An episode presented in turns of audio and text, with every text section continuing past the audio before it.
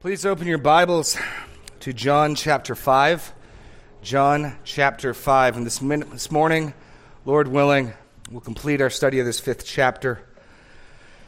It's been a, it's been a profound study as our Lord uh, declares his deity and gives probably the fullest, most detailed explanation in any one place of what it means for him to be the Son of God, very God of very God, and yet submissive and obedient to his Father. Then, in the second half of this chapter, Jesus marshaled up the, the many witnesses for such a claim.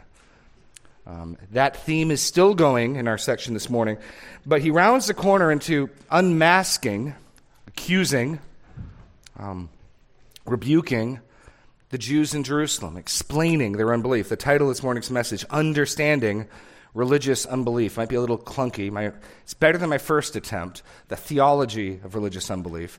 Um, but I, I do believe that's what Jesus is doing here. He's explaining to them, and John, by recounting it for us, is explaining to us how it is that studious, very religious men and women who studied what we would call the Word of God, the inspired Word of God, what we would call the Old Testament, who knew it inside and out, how they came to hate and want to kill their Messiah.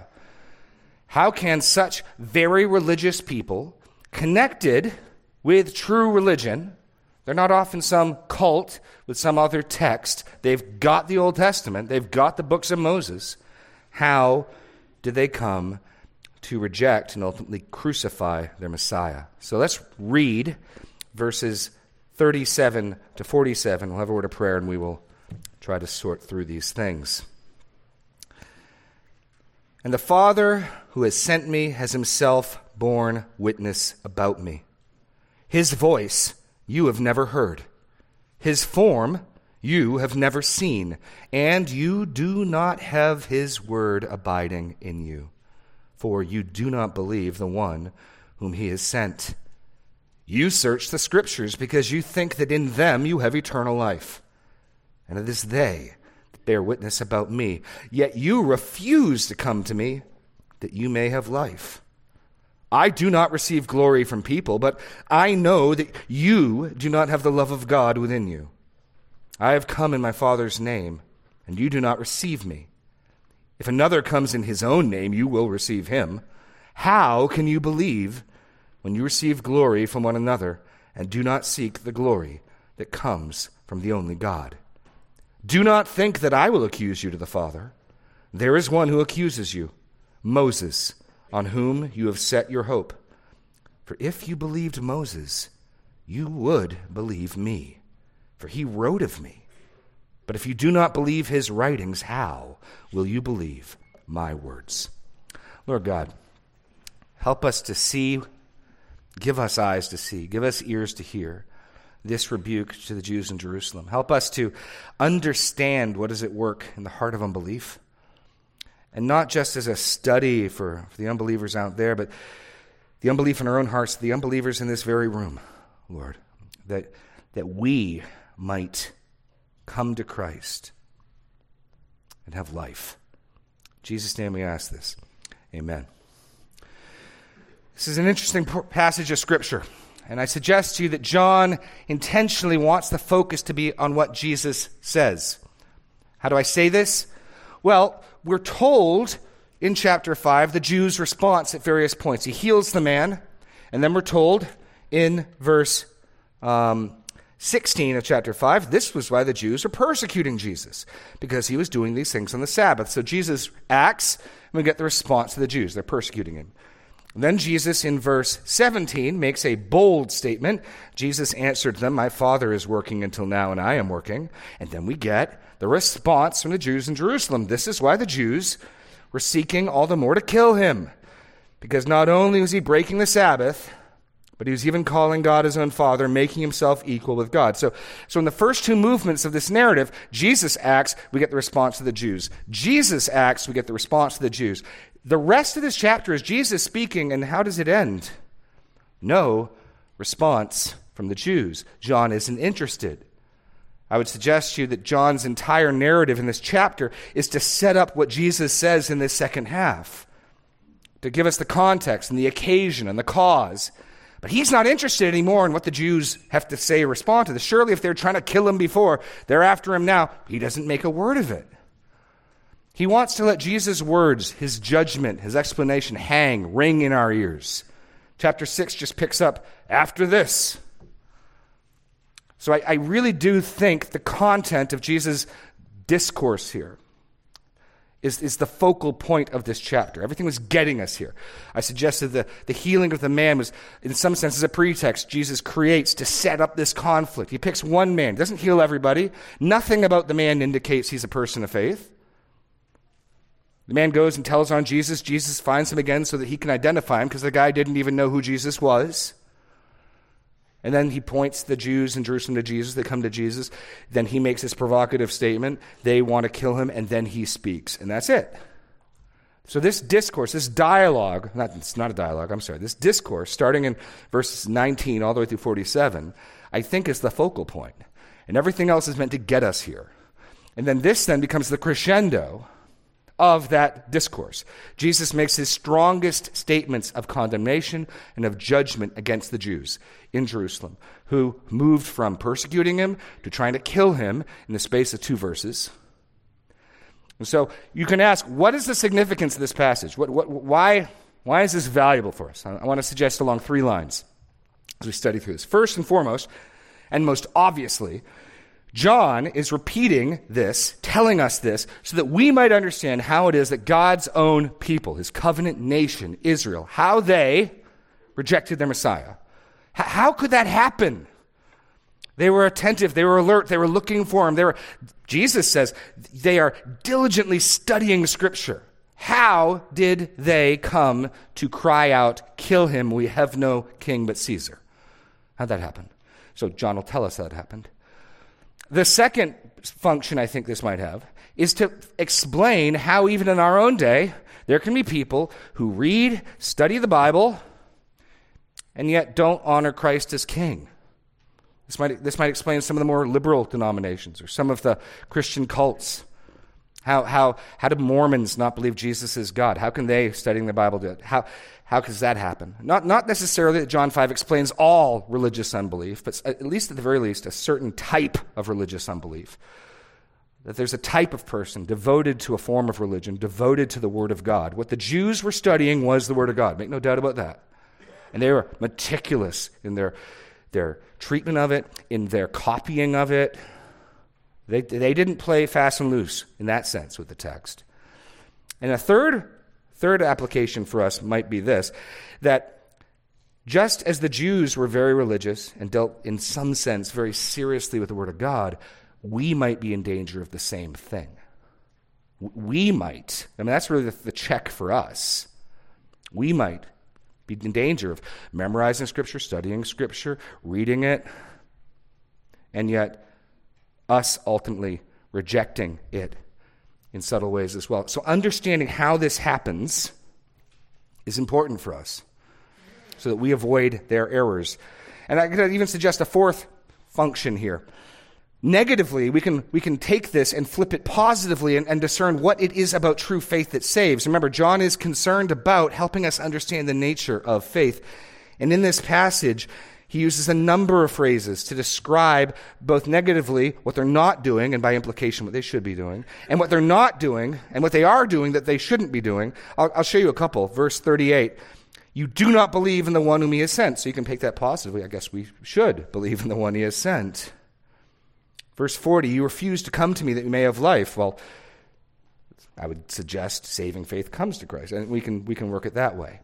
So along those four lines, understanding in this particular context what's going on, understanding in our own day some of the types of religious unbelief, understanding even in our own hearts what might be leading us to the same error, and then flipping it backwards by, by looking at the negative example, learning something about authentic saving faith and discipleship to Christ. So by with that as a way of introduction, let's begin in point one about these Jews in Jerusalem. They are ignorant of the Father and his words. They are ignorant of the Father and his words.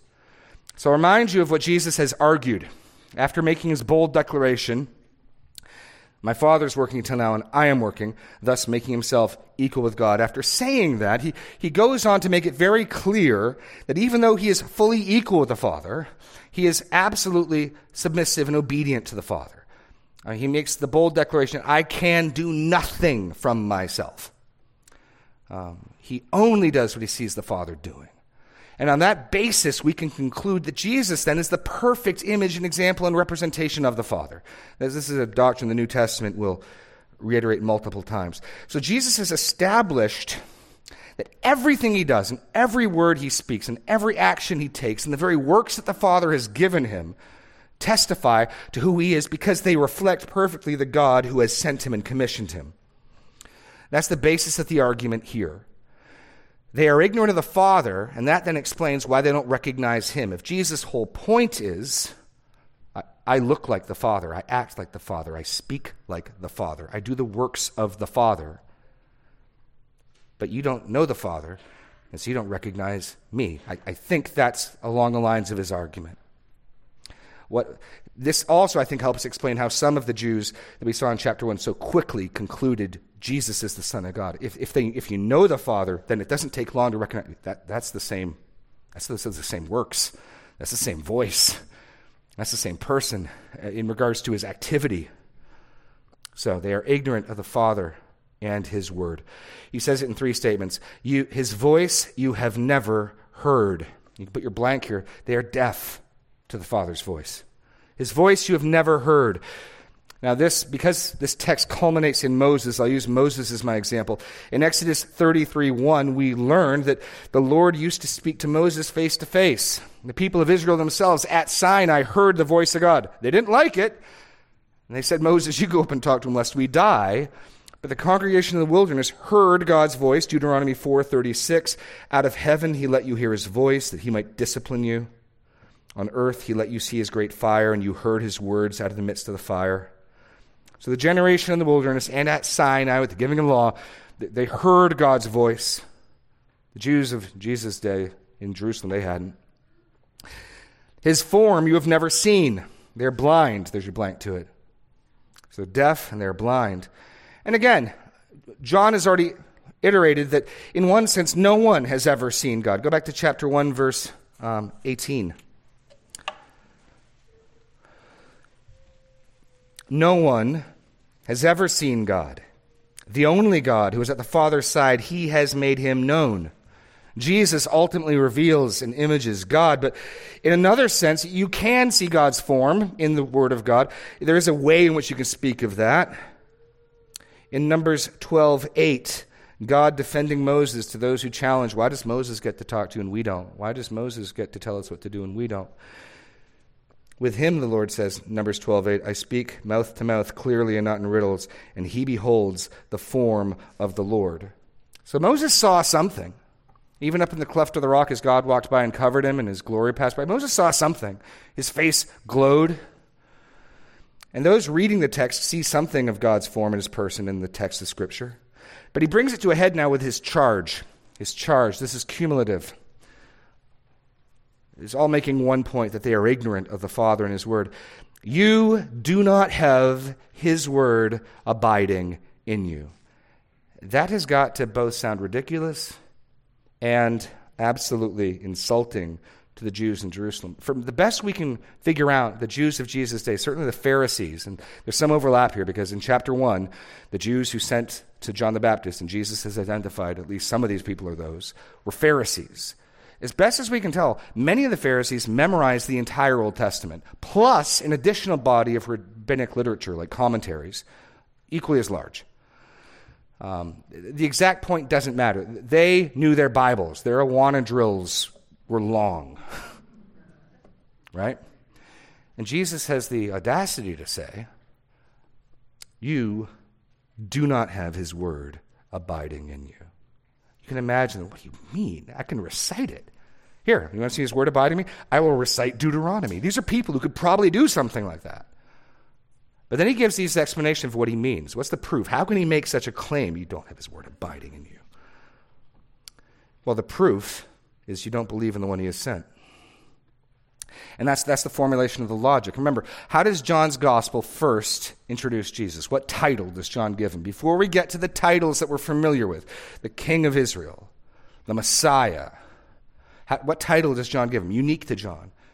In the beginning was the Word. You don't have his Word abiding in you. Why not? Because you don't believe in his Word when his Word comes in flesh and blood. That, that's the argument.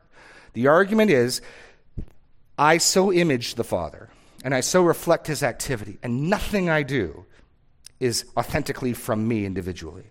I do nothing from myself. I only do what I see my Father doing, and I see everything that my Father is doing. Therefore, my reflection is perfect and complete, plus or minus nothing. But you don't come to me, so you must not know the one I look like, and I sound like, and I act like. That's the nature of the argument. That's the basis on which Jesus can speak. And like I said, this explains why Nathanael and the other disciples can so quickly make such bold declarations. This is the one about whom Moses and the law and the prophets wrote. You spent an afternoon with him. Yeah, that was enough. That was enough. In many respects, this is the most authenticating work of the Holy Spirit to testifying to God's word and to God's Son. I mean, I enjoy apologetics, and I enjoy the many good arguments and reasons we can give why we ought to believe, why we ought to bow the knee to King Jesus. And there's a number of lines of apologetic arguments in the New Testament, but I think the simplest, most profound, and, and most powerful is this. God's voice is all around us. Psalm nineteen, the heavens declare the glory of God. The sky above proclaims his handiwork. Day to day pours forth speech, and night to night reveals knowledge. This is the basis upon which Paul in Romans one can say, everyone knows God. Everyone understands he exists. Why? His divine power has been clearly perceived in the things that have been made, so they're without excuse. That's why I'm an ah-ah theist. Don't believe in atheists. Because no one on the day of judgment is going to say, I didn't know. I didn't know you were there.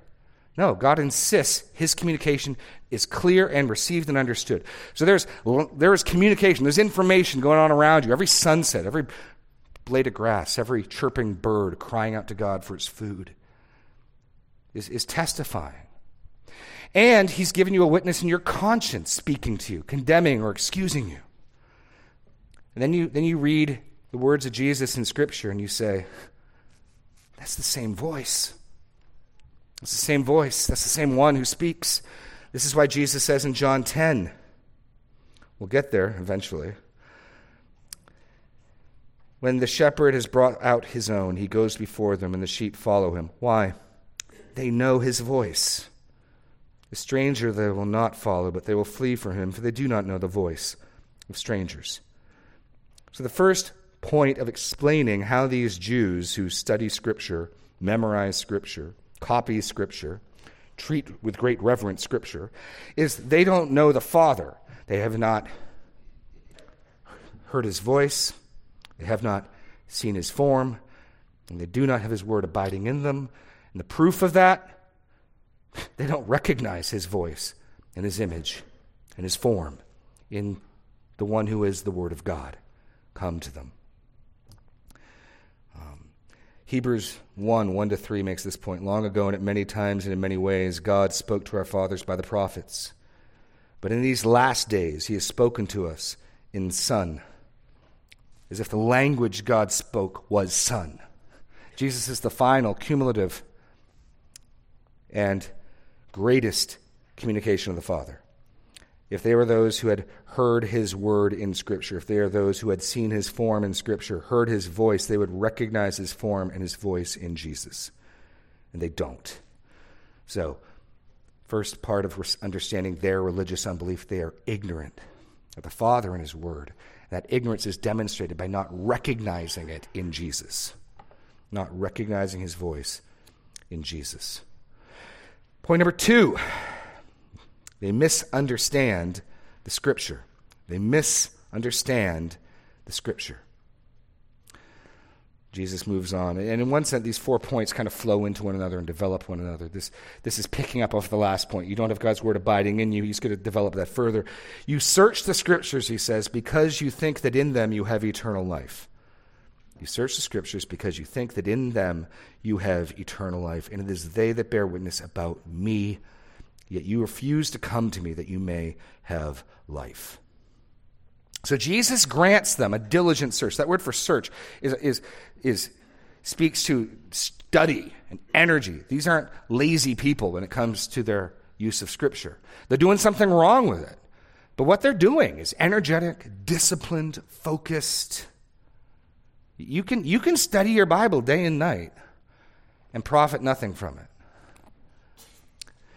Which brings up a question. Is, is Jesus correcting them? You, you search the scriptures because you think that in them you have eternal life. Is it wrong for the Jews in Jerusalem to think that in scripture is eternal life? Is that, is that wrong? Is Jesus correcting them? I mean, turn, turn to Psalm nineteen. Turn to Psalm nineteen. Could not a strong argument be made that in the scriptures is precisely where we find eternal life? I mean, listen to what the psalmist says in Psalm nineteen. After first speaking about the revelation of God in nature and creation, he then turns to the revelation of God in Scripture, and he writes this, Psalm nineteen, seven, we'll read seven to eleven. The law of the Lord is perfect. What does it do? Reviving the soul. That sounds like life. The testimony of the Lord is sure, making wise the simple. The precepts of the Lord are right, rejoicing the heart. The commandment of the Lord is pure, enlightening the eyes. The fear of the Lord is clean, enduring forever. The rules of the Lord are true and righteous altogether. More to be desired are they than gold, even much fine gold. Sweeter are also than honey and the drippings of honeycomb. Moreover, by them your servant is warned. In keeping them there is great reward. Were the Jews of Jesus' days wrong for concluding and diligently studying the Scripture because they thought that in them they had life?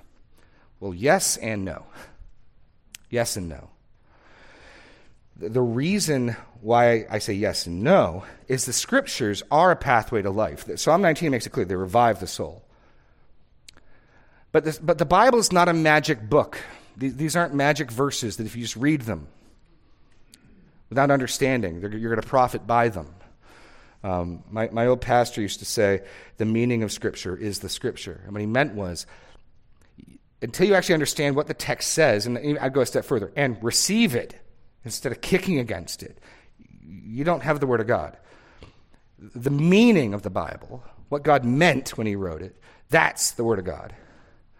And the Jews don't have the right meaning. Why? Because Jesus says, they testify about me, and you don't come to me.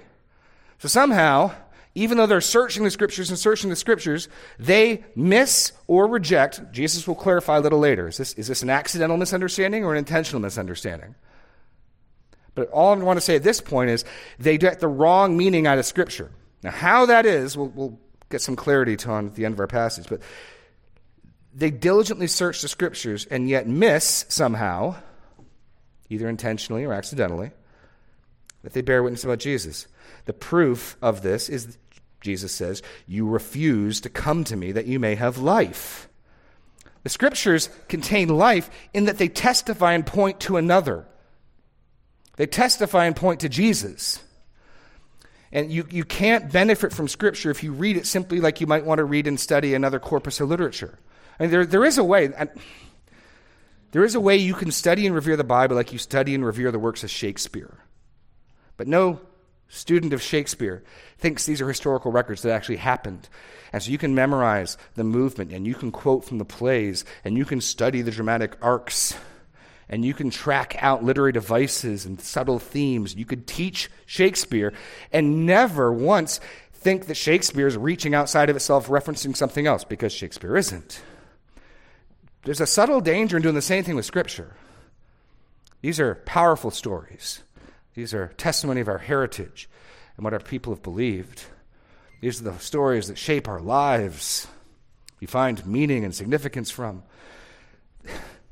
The Scriptures, rightly understood, drive us to a person, the risen Lord Jesus Christ, in our instance.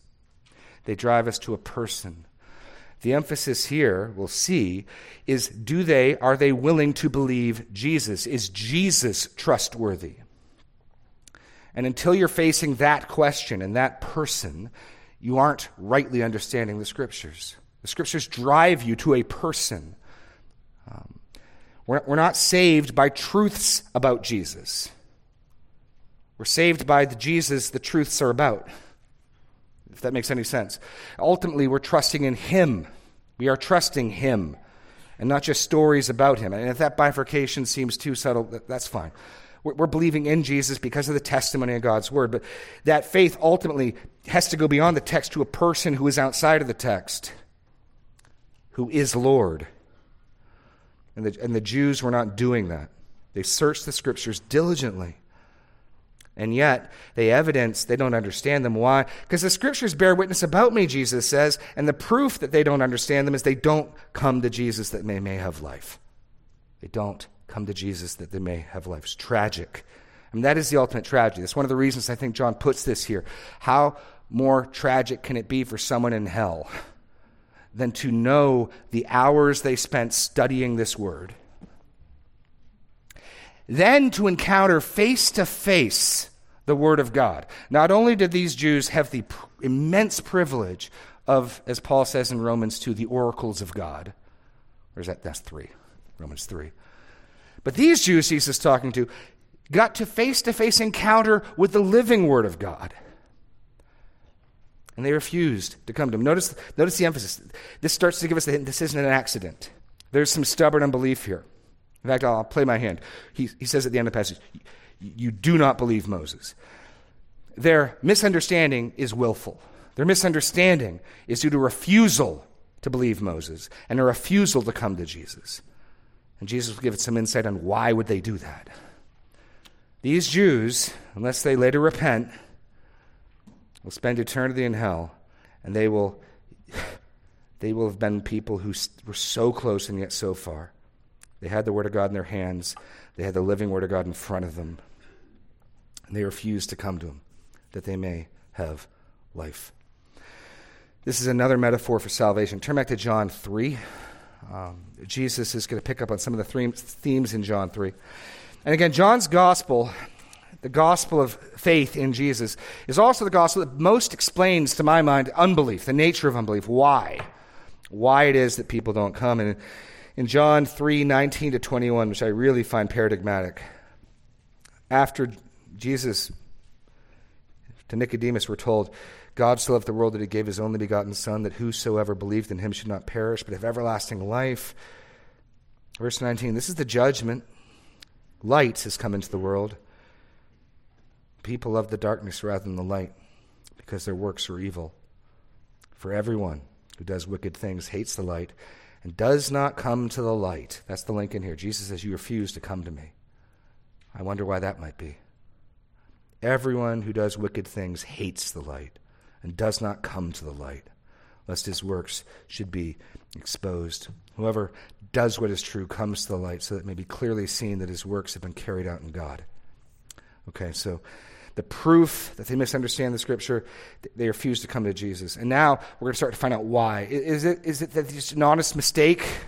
They misunderstood. Oops, it's hard to blame someone who makes an honest mistake. No, this is not an honest mistake. Point three, they love the glory that comes from man. They love the glory that comes from man. Verses forty to forty-four. Jesus says, I do not receive glory from people, but I know that you do not have the love of God within you. I have come in my Father's name, and you do not receive me. If anyone comes in his own name, you will receive him. How can you believe when you receive glory from another and do not seek the glory that comes from only God? Now we're shifting or our way from talking about scripture to talking about glory. And Jesus starts, and here's your point A, the contrast. Jesus' contrast, he's different from them. He says, I do not receive glory from people. He's already told us he doesn't receive witness from people. Look at verse thirty-four. He says in verse thirty-four, um, not that the testimony that I receive is from man. He doesn't need man to testify concerning him. That's why he didn't trust himself to the Jews in Jerusalem, after all. He needed no one to bear witness about him. He also doesn't receive glory from man. You're not going to flatter Jesus. make him change. Well, if you're going to say such nice things, if you're going to sing with such gusto, I guess. No, he doesn't receive glory from man. Not in that way. But but the Jews Jesus is talking to do. Jesus contrasts, I do not receive glory from people. Then we get to his charge. This is the second thing they don't have inside of them. Notice the parallel in back in verse um, thirty-eight. You do not have his word abiding in you. Verse forty-two, you do not have the love of God within you. Those are the two direct charges. You do not have God's word abiding in you, and you do not have God's love inside of you, within you. That's his charge. What's the proof? Again, bold statement. What do you mean, Jesus, we don't have the love of God within us? We reverence his name. I mean, the Jews took the reverence of Jesus' name so great they wouldn't even say God's name. Even nowadays, they just praise to the name, Hodu Lashem. They won't say his name for fear of blasphemy. In, in one sense, and from one way of looking at it, these people took God seriously. They revered the God of the Bible. And yet they didn't have the love of God in their hearts, and his word was not abiding in them. So it's got a sting. What's the proof then? Point two, proof. What do you mean you know the love of God within you? I have come in my Father's name, and you don't receive me. And again, the, the logic is Jesus' association, Jesus' representation of the Father. How can you say you love the Father when the one who looks like and talks like and acts like and has been sent by the Father is here and you want to kill him? It's nonsense. I know you don't have the love of the Father in you, Jesus says. Why? Because you're trying to kill me. And I came from him. I've come in my Father's name and you do not receive me. This also links back with chapter one. Look back in John one. Verse eleven and twelve, he came to his own. His own people did not receive him. But to all who did receive him, who believed in his name, he gave the right to become children of God, who were born not of blood, nor of the will of the flesh, nor of the will of man, but of God. And when we study that verse, I emphasize that receiving Jesus is not as simple as the U P S guy hands you a package. Jesus insists, and the whole conflict here is Jesus insists, receive him as God. Receive him as one equal with God. Receive him as one speaking God's word. Receive him as one greater than Moses, greater than Abraham, or you don't receive him. We, we've already seen in chapter three with Nicodemus, they're willing to receive Jesus as the miracle-working prophet from God. That's not good enough. The whole point of this conflict is Jesus saying, you got to understand, I'm equal with the Father. My Father works and I work. And they don't want to receive that. And so I, I suggested the reception is far more like a wedding reception. Here is King Jesus. Will you receive him? That's the charge here. You don't receive me, he says to them. The proof, I've come in my Father's name. You do not receive me. Further proof, if another comes in his own name, you will receive him. Extra biblically, we know that there are many people claiming that they're messiahs, with various rabbis getting behind them. Jesus warns about this in Matthew twenty-four five. Other Christs will come. But ultimately, I think the clearest proof of this is when they cry out. I mean, the Jews, they're so nationalistic. They, they hate Gentile scum. And yet, Jesus so enrages them by exposing their sin and their guilt that they will cry out at the end of John's gospel, we have no king but Caesar. Yeah, if another comes in his own name, you'll receive him. What's the proof they don't have the love of God within them? They don't love the one whom God has sent, but they'll love other people. They'll love other people. Which brings point B to their inability. Their inability. That's the point of this rhetorical question. The answer is assumed to be negative. How can you believe? And the implications, you can't. Now we're starting to explain their unbelief. Why is it they could not believe? In one sense, these Jews could not believe. And their inability, we'll see, doesn't excuse them and actually makes their guilt greater. They're unable to believe. How can you believe when you receive glory from one another? You see, the, the fundamental issue here is idolatry. Their idolatry. You see, see, we talked about this when we studied John three nineteen and following. There are certain loves and desires that preclude other loves and desires. J- Jesus says this plainly, you can't serve two masters. You'll either love the one or hate the other, or hate the one and love the other. And so in one sense, salvation is as simple as believing in Jesus. But when we hear about repentance, and the scripture talks about that, it's focusing on the getting out of the way the other loves and the other trusts that block it. Because you can't have two masters. Repentance is viewing turning from something, and faith is turning to something. And here, what is making them unable to believe? Oh, they love the glory that comes from man. They can't. How can you believe? Clear implication. They can't. What stops them? They, they love the glory that comes from man. And so there'll be no believing in Jesus and no being saved by Jesus until that changes. And so when we speak of repentance, that's what it's talking about, is the, the severing of that commitment to sin or any other would-be treasure or good thing or glory. That is what prevents us from coming to Christ. Why don't they believe? Why do they misunderstand the Scripture? And we see the reason is not some innocent matter on their part. They're idolaters. They receive glory from one another. We read in the other Gospels, they'll, have, they'll go out to do good work and there'll be some other Pharisee sounding a gong. Look at him. They they they invite each other to their parties and they, they jockey for the high seat at the table. They're all intent on the glory that comes from man. And that love, and the reason I put love there is it's in contrast with the love of God. They receive glory, proving they don't have the love of God within them. I think by fair implication, they love the glory of man. They seek the glory of man. They value the glory of man. And the love of the glory of man is what makes them unable to believe in Jesus. How can you believe when you receive glory from one another? Point two, their apathy. And do not seek the glory that comes from only God. And again, it's this either or. You can't have two masters. You can't have two gods. You can't have two treasures. They're seeking after something for sure. They're receiving something for sure. And it's the glory that comes from man, the praise that comes from man. And while you love and serve the glory that comes from man, guess what you don't love and you don't seek and you don't desire? The glory that comes from only God. That's, that's the reality here. T- turn to John eight. Turn to John eight briefly. I think we have time. Yeah, we got time. John eight. Jesus makes similar points here with some Jews who had believed in him, which should garner our attention. This, this passage always challenges me because in one sense you can be said to believe in Jesus and in another sense can still be a son of the devil. Look, look at verse thirty.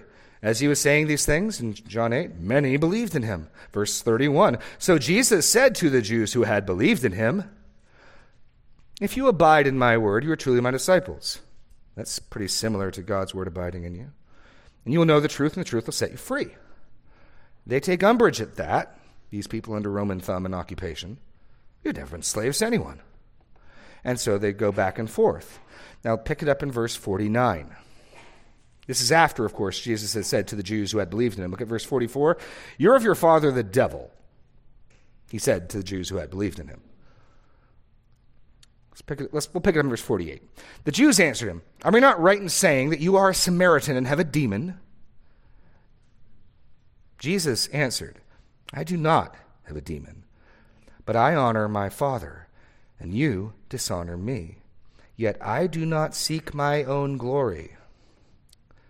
There is one who seeks it, and he is the judge. Truly, truly, I say to you, if anyone keeps my words, he will never see death. The Jews said to him, now we know you have a demon.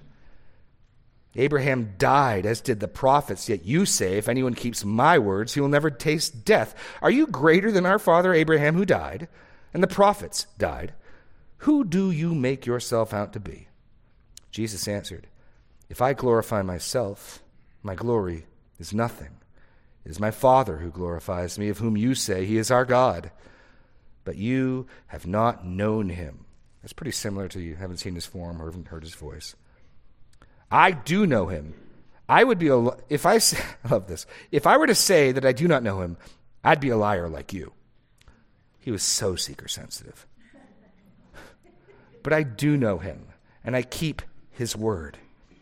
Your father Abraham rejoiced that he saw that he would see my day, He saw it and was glad. So the Jews said to him, "You are not yet fifty years old, and you've seen Abraham." Jesus said to them, "Truly, truly, I say to you, before Abraham was, I am."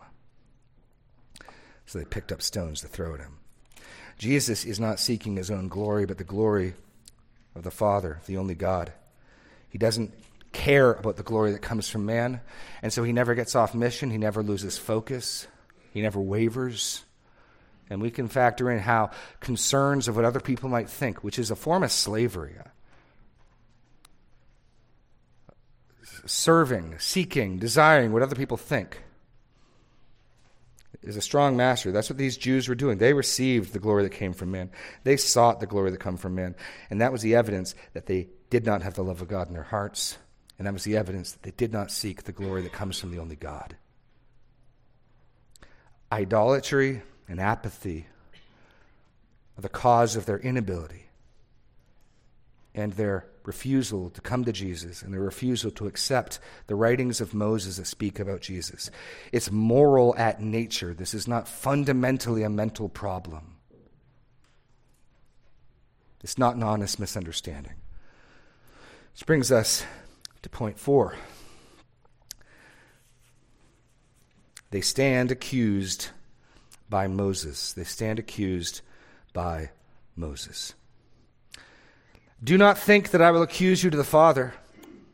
There is one who accuses you, Moses, on whom you have set your hope. For if you believed Moses, you would believe me. But if you do not believe his writings, how will you believe my words?" They stand accused by Moses. Even though Jesus has said in this chapter that all judgment and all authority of the judge has been given to him, he says, I, I won't need to stand up to give evidence against you. I won't be the prosecution's primary witness. Moses will suffice. Moses will condemn you. You've put your hope in Moses, fine, be judged by Moses. This is part of God's justice. He doesn't hold people accountable for what they don't have. Paul makes this point in Romans two pretty clearly. Gentiles who don't have the law won't be judged by the law. They they won't be acquitted. They'll be judged by their own consciences, and they'll be thoroughly condemned. And here, they've put their trust in Moses. That will be sufficient. Oh, certainly Jesus could give testimony. Jesus could accuse them, but there'll be no need. Their guilt will be firmly established by Moses. "Do not think that I will accuse you to the Father." Self-condemnation is your blank here, point B, self-condemnation.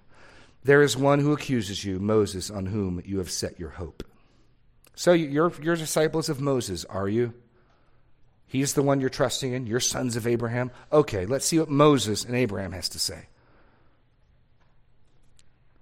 And simply on the testimony of Moses, they will be condemned. They will be condemned. Tur- turn again back to uh, chapter one again. So many of the themes that show up in John were laid out in the opening eighteen verses. And this is no less true here. Verses fourteen through seventeen. "The Word became flesh and dwelt among us, and we have seen his glory.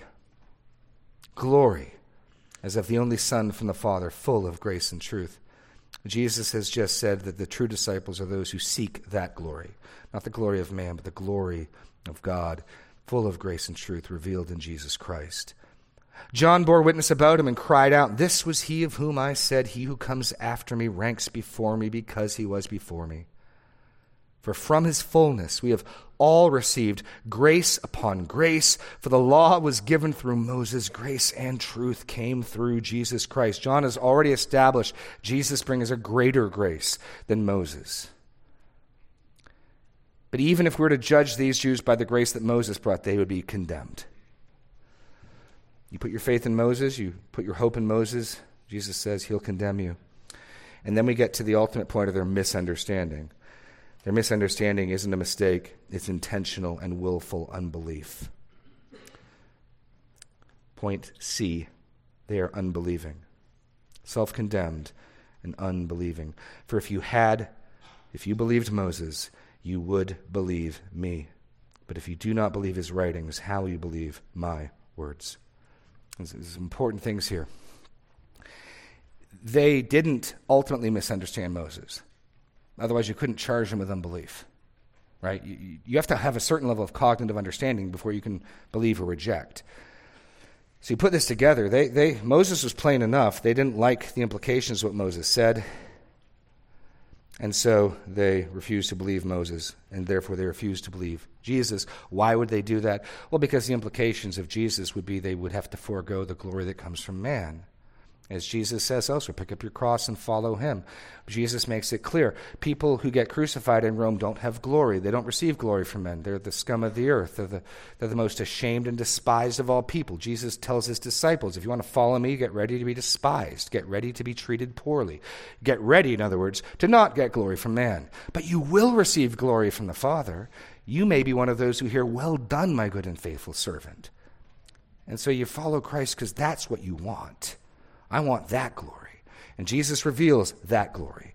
Well, they didn't believe Moses because they loved that glory, evidencing they did not have the love of the Father in their heart, evidencing they did not have his word abiding in them, culminating their refusal to come to Jesus that they may have life. And so Jesus says to these Jews who may well have memorized the entire books of Moses, you don't believe Moses. What's the proof you don't believe Moses? You don't believe me. And again, we get another statement of inability. Because God's truth is a unified whole. Um, I, I had an analogy once um, given to me by a professor at Word of Life. If I have a pizza, sometimes people do this with Scripture. When you're talking to an unbeliever and they're tripping up over a passage of the Bible, they're tripping up over some truth, whether it's God's truth about um, marriage, or whether it's God's truth about creation, or whether it's God's truth about wh- whatever, whatever their issue is. It's a mistake, I think, to sidestep that as if to say, think this is the pizza analogy. This pizza is God's truth. And they, they take a bite of the um, wives submit to your husband's piece, and they spit it out. The patriarchy, they hate it. Ugh. And you say, okay, okay, you didn't like that slice here. Here's the here's the love your neighbor slice. Maybe you'll like that one. It's the same pizza. This is foolish, right? Oh, you don't like the Genesis creation slice. Okay, that's fine. We can get rid of that slice. Here is the um, here is the second coming slice. You're going to love that one. No, the same God who spoke in Moses is the same God who speaks in Jesus. And you can't pick and choose what you're receiving and rejecting. Look at the, the clear implication. If you do not believe his writings, Jesus says, how will you believe my words? Clear implication, you can't. Can somebody reject Moses and believe Jesus? Answer, no. That's, that's what Jesus says. Can you believe Moses and reject Jesus? No. Can you reject Moses and believe Jesus? No. It's a package deal because it's the same one speaking. Because Jesus is the word of the Father who spoke and wrote Genesis and Moses and the New Testament. And so you're rejecting the testimony of one person or one triune person. Or I'm getting this, but it was three persons, one. The triune God, the testimony of the triune God. That's, I don't want to be a heretic. Let's be safe here. Okay, I'm getting into trouble. So that that is the reason they did not believe. We we will sing our last song, Mike. Let me let me try working this backwards for those of you who may be sitting here. John has given us, in exposing the nature of the unbelief of the Jews in Jerusalem, some explanation even for people today who read the Bible, sing the Bible, recite the Bible in various contexts and places, but don't come to Jesus. But but flipping it backwards, if you're here today and, and you want to know how to come to Jesus and have life, there's plenty of information here. Let's just look at these briefly. What, what should we be doing? What should they be doing? What should their response be? He says, you do not have his word abiding in you, verse thirty-eight, for you do not believe in the one whom he has sent. So here's one. Read his word to try to have it abiding in you. But ultimately, you know you're reading and receiving his word because you're believing in the one he sent. Verse forty, yet you refuse to come to me that you may have life. In chapter six, John's going to emphasize this. Those, whoever comes to me, I'll never turn away, he says. C- come to Jesus, have life. Or, verse forty-three, I've come in my Father's name and you do not receive me. Okay, then receive Jesus. But receive him as he declares himself to be, not some nerfed, shrunk down, good teacher, but as the living God, the Son of the Father, full of grace and truth. What should you do? You should stop caring about, repent of the fear of man and the glory of man, and seek the glory that comes from only God. You should, you should do that. And you should believe God's word, Genesis to maps. It's a joke. You should believe God's word and, and, and give up any attempts to pick and choose, to make a Jefferson Bible where you cut certain parts out and you keep other parts. One person is speaking. One voice is communicating. And Jesus makes it clear. It's all or nothing. It's Moses and Jesus, and I'd throw in and Paul, or it's none. And ultimately, believe. Believe in the one he has sent, and believe his words. I'm going to close in prayer while I call the worship team up. Lord God, I pray that you would give us that faith, that we would receive Jesus for who he is, that we would come to him, that we would not stumble over his teachings, that we would receive your word made flesh, and your word inscripturated as one. And we would receive you, that your love would dwell in our hearts, that your word would govern our minds, and that the one you have sent would be our God and our King. Give us faith. Work it in our hearts. In Jesus' name we pray. Amen.